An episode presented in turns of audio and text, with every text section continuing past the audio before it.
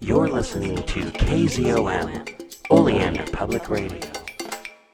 Astounding Stories 14, February 1931. Werewolves of War by D. W. Hall. Part A. Trapped again!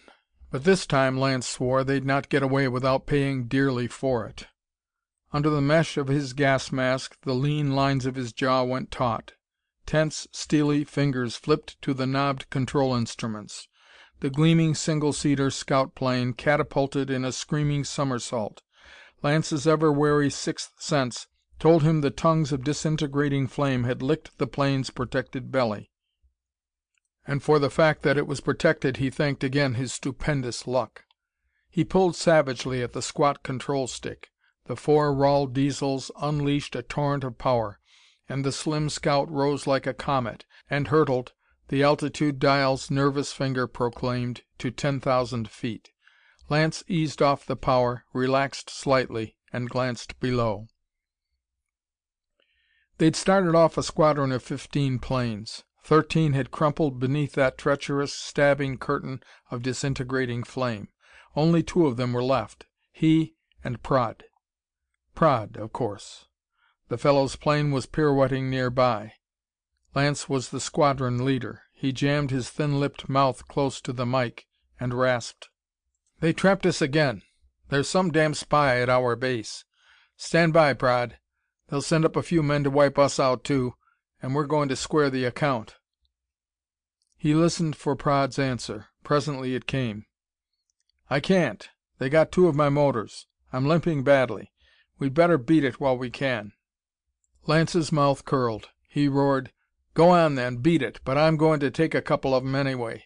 Disgusted, filled with red anger, he flung the phones from his head, watched Praed's plane whirl its stubby nose for home, settled himself alertly in the low, padded seat, and concentrated his attention on the ground below. He'd been right. Tiny, gray clad figures were pouring from their barracks, rushing madly towards the dozen or so planes neatly drawn up on the field. Lance's mouth twitched. They probably wondered, down there, why the devil he didn't beat it, like Praed. He stroked the lever which controlled his five gas bombs, centered his battery of incendiary bullet machine guns, and ruthlessly shoved the control stick full over. The Rahl Diesels pumped at full power. His plane plummeted downwards with the speed of light, a hurtling shell of steel. His unexpected move took the men below by surprise. Lance knew they needed at least ten minutes to prepare another salvo of disintegrating flame. He had about four minutes left. There was a restless, thudding chatter, and his bullets began to mow them down. Lance could see the horrified expressions of the men beneath, and chuckled grimly as they sought to escape the wrath of his hot guns. He flung bursts of spouting, acid filled lead at the defenseless planes, and saw two of them collapse in shrouds of acrid white smoke and still he dove. At a bare one hundred feet he tugged the control stick back, and the tiny scout groaned under the pull of her motors. Then her snout jolted upwards. Lance pounded the gas bomb lever, and smiled a tight smile as he sensed the five pills sloping down from their compartment in the scout's belly. A second later came a rolling, ear numbing crash. Lance, safe at a perch of a few thousand feet, grinned as his narrowed eyes beheld the sticky curtain of death crammed gas hug over the empty base. "That'll quiet 'em for a few minutes," he muttered savagely. A few minutes, but not more. And he had no more bombs. His ammunition belts were nearly depleted. "I guess," he murmured, "I'd better follow that quitter Praed. I've paid 'em for the boys they got, anyway." He leveled the plane out, threw a last glance at the carpet of gas he had laid, and spurred the purring Rahl Diesels to their limit. His speed dial flashed round to five hundred, five fifty, seventy, and finally rested quivering at the scout's full six hundred miles per hour. Under the streamlined plane's speeding body, the gnarled, bomb torn terrain of Nevada hurtled by. A rather sad frown creased Lance's prematurely old brow as he glimpsed it. Thousands of lives had been thrown into that ground. The hot, tumbled waste was doused with freely sacrificed blood the blood of whole regiments of America's heroic first home army. Martyred men, Lance couldn't help swearing to himself at the bitter thought of that terrible reckoning day. It was the price his country had paid for her continued ignoring of the festering peril overseas. Slaughtered like sheep, those glorious regiments had been. Helpless, almost, before the ultra modern war weapons of the United Slav hordes, they'd stopped the numbingly quick advance merely by the weight of their bodies. Like Little Belgium in 1914. They'd held the Slavs to California, ravished, war desolated California. The thin front line trenches far behind, Lance began a slanting dive that raised his speed well over six hundred. Through the front magnifying mirror he spied the squat khaki buildings of his base. Werewolves of War, the batch of planes he belonged to had been christened, and it was a richly deserved title. In front of the front they fought, detailed to desperate, harrying missions, losing an average of ten men a day. The ordeal of gas and fire and acid bullets added five years to a man's brow overnight, if he served with the werewolves of war. Lance was only twenty four, but his hair was splotched with dead gray strands, his eyes were hard and weary, his face lined with new wrinkles. Ah, well, it was war. And a losing war, he had to admit, that they fought. If a miracle didn't come, America would crumble even as old Europe had, before the overwhelming Slavish troops. Even now, as Lance knew through various rumors, the Slavs were massed for a grand attack. And with what could America hold them back? His helicopter props spun, and the scout nestled down lightly on the tarmac. Lance switched off the faithful Rahl Diesels, swung open the tiny door and leaped from the enclosed cockpit. "Sir," he rapped to thin, stern browed Colonel Douglas, "there's no longer any doubt in my mind. This is the fifth time we've been anticipated. Trapped! The enemy is informed directly of the attacking plans of our scout details. There's a spy at this base." He lowered his eyes for a second and said in a queer tone of voice, "Thirteen of 'em went down to day." Colonel Douglas' tired face showed the never ceasing strain he was under. He clasped his hands behind his back, took a few nervous turns up and down the small office, and finally, with a somewhat hopeless sigh, muttered: "I know, Lance, I know. The devils! They seem to be aware of everything we plan. Yet what can we do? Look at the territory our front lines cover. More than two thousand miles of loosely held ground. And we're so damnably organized, man. Look here!" He strode to the huge map which covered entirely one wall of the little room and ran his forefinger down the long red line, signifying the American front, which stretched crookedly from the Canadian border to the Gulf of California. Parallel to it was another line, of black the United Slavs. "It's so damned easy," Colonel Douglas said, "for a spy to slip over." He sighed again. "I fought in the scrap of 1917 as a kid of twenty. It was different then. But this is 1938, and it's a scientific war we're trying to fight." He sat down in his swivel chair. "How how did they wipe you out today?" "That blasted disintegrating flame again," Lance told him swiftly. "It's obvious, Colonel. How did the Slavs know we were going to raid that comparatively unimportant base of theirs at such and such a time? They had the flame shooters all ready for us, and at a place where they've never had them before.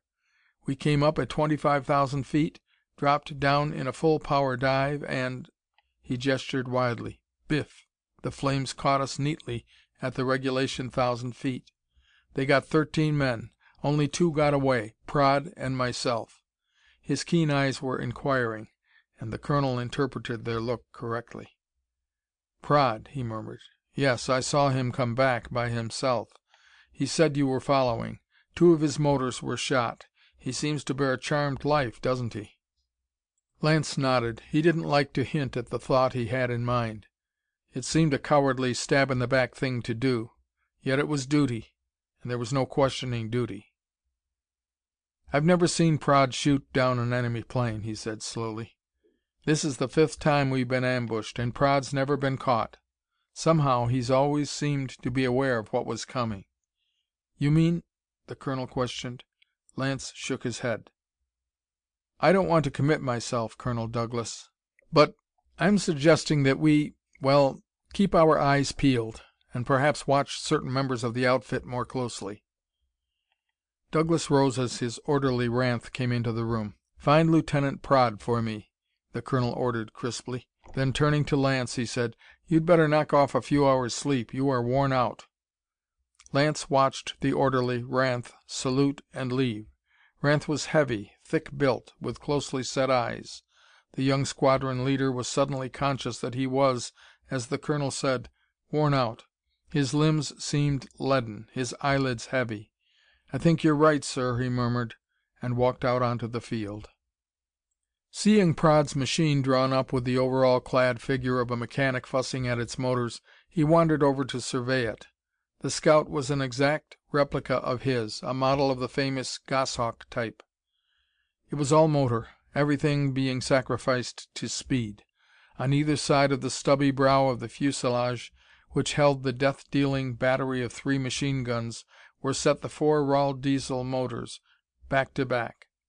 The pilot's tiny enclosed cockpit was thus surrounded by engines. In the V shaped, smooth lined wings were the two helicopter props. Further back, inside the steel sheathed, bullet like fuselage, the radio outfit and fuel tanks. The craft's rounded belly covered the gas bomb compartment. The mechanic was a little cockney Englishman, a fugitive, like all his countrymen, from the horror which had stricken England suddenly and left her wallowing in her life blood. He looked up at Lance, and a smile broke forth on his wizened, sharp little face. "It's got me beat, sir," he said in his curious, twanging voice.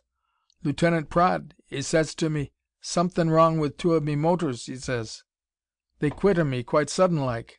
Look 'em over, will you?' 'e says. So I've been lookin' 'em over. But they ain't nothin' wrong with the bloody things, sir. Nothin' at all." "It does seem funny, doesn't it, Wells?" Lance said levelly. He'd known it all along. Praed was a quitter, a yellow belly, besides being But he stopped there. He had no definite proof. It was unjust to accuse a man of that without definite, positive proof.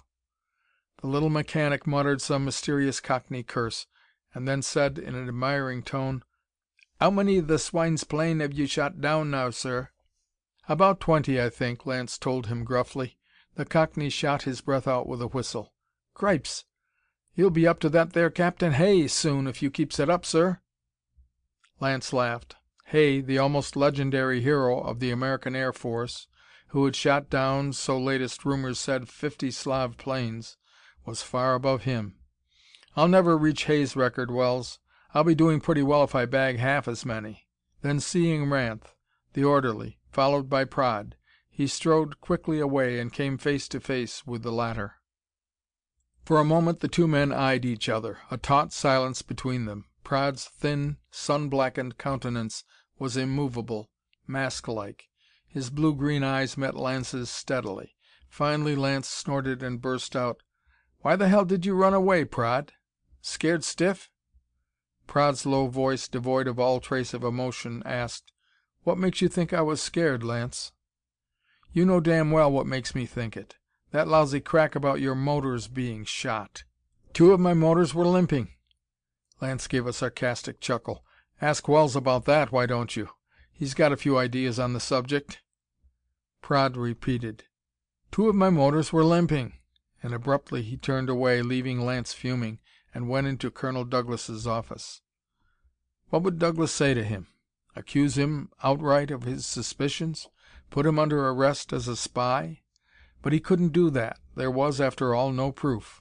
Lance swore to himself; then, feeling a wave of weariness surge over him, went to the shack he was quartered in, kicked off his battered boots, stripped away his Sam Browne, and flung his lean body out on the hard, gray sheeted cot. Seconds later he was lost in the sleep that comes to the physically exhausted. The desperate situation America was in, the whole savage war, everything faded from his mind. But to right and left of that cot stretched others empty. The brave squadron Lance had led into the blue sky that morning now lay charred skeletons around the flame flowers that had struck them down. And in a dozen other aircraft bases behind the hard pressed lines were other empty cots. Time and time again the Slav planes shot down two to the Americans' one. Time and time again the treacherous, disintegrating flames. the weapon which baffled America's scientists, had struck down whole squadrons that had been lured into traps, even as Lance's had been lured. And even the Slav forces pushed forward. End of Part A.